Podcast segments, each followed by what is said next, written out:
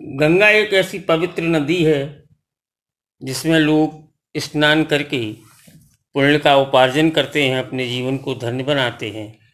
ऐसी गंगा अपनी वेदना को कह रही है और अपने जल की शुद्धता के लिए सरकार से कह रही है। सरकार ने गंगा जल शोध संस्थान खोला। उसी के तहत भाव साम्य को रखते हुए हम गंगा की वेदना के नाम से ये चार पंक्तियाँ आपके सामने रख रहे हैं। सुनो सविता, लिखी नहीं मैंने कोई कविता। गंगा, यमुना, कावेरी, सरिता, सब में शीतल पावन जल बहता। मुल्क की सारी गंदगी गंगा में चली गई। बेचारी गंगा पावनता के नाम पर छली गई। एक वक्त था जब लोग गंगा में नहा अपने पाप धोते थे।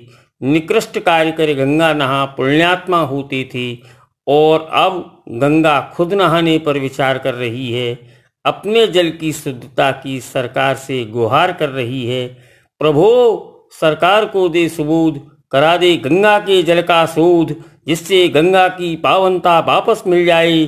पावन गंगा फिर से पावन गंगा कहलाए, फिर गंगा किसी के पाप नहीं धोएगी। राम, तेरी गंगा कभी मैली नहीं होएगी। राम, तेरी गंगा कभी मैली नहीं होएगी।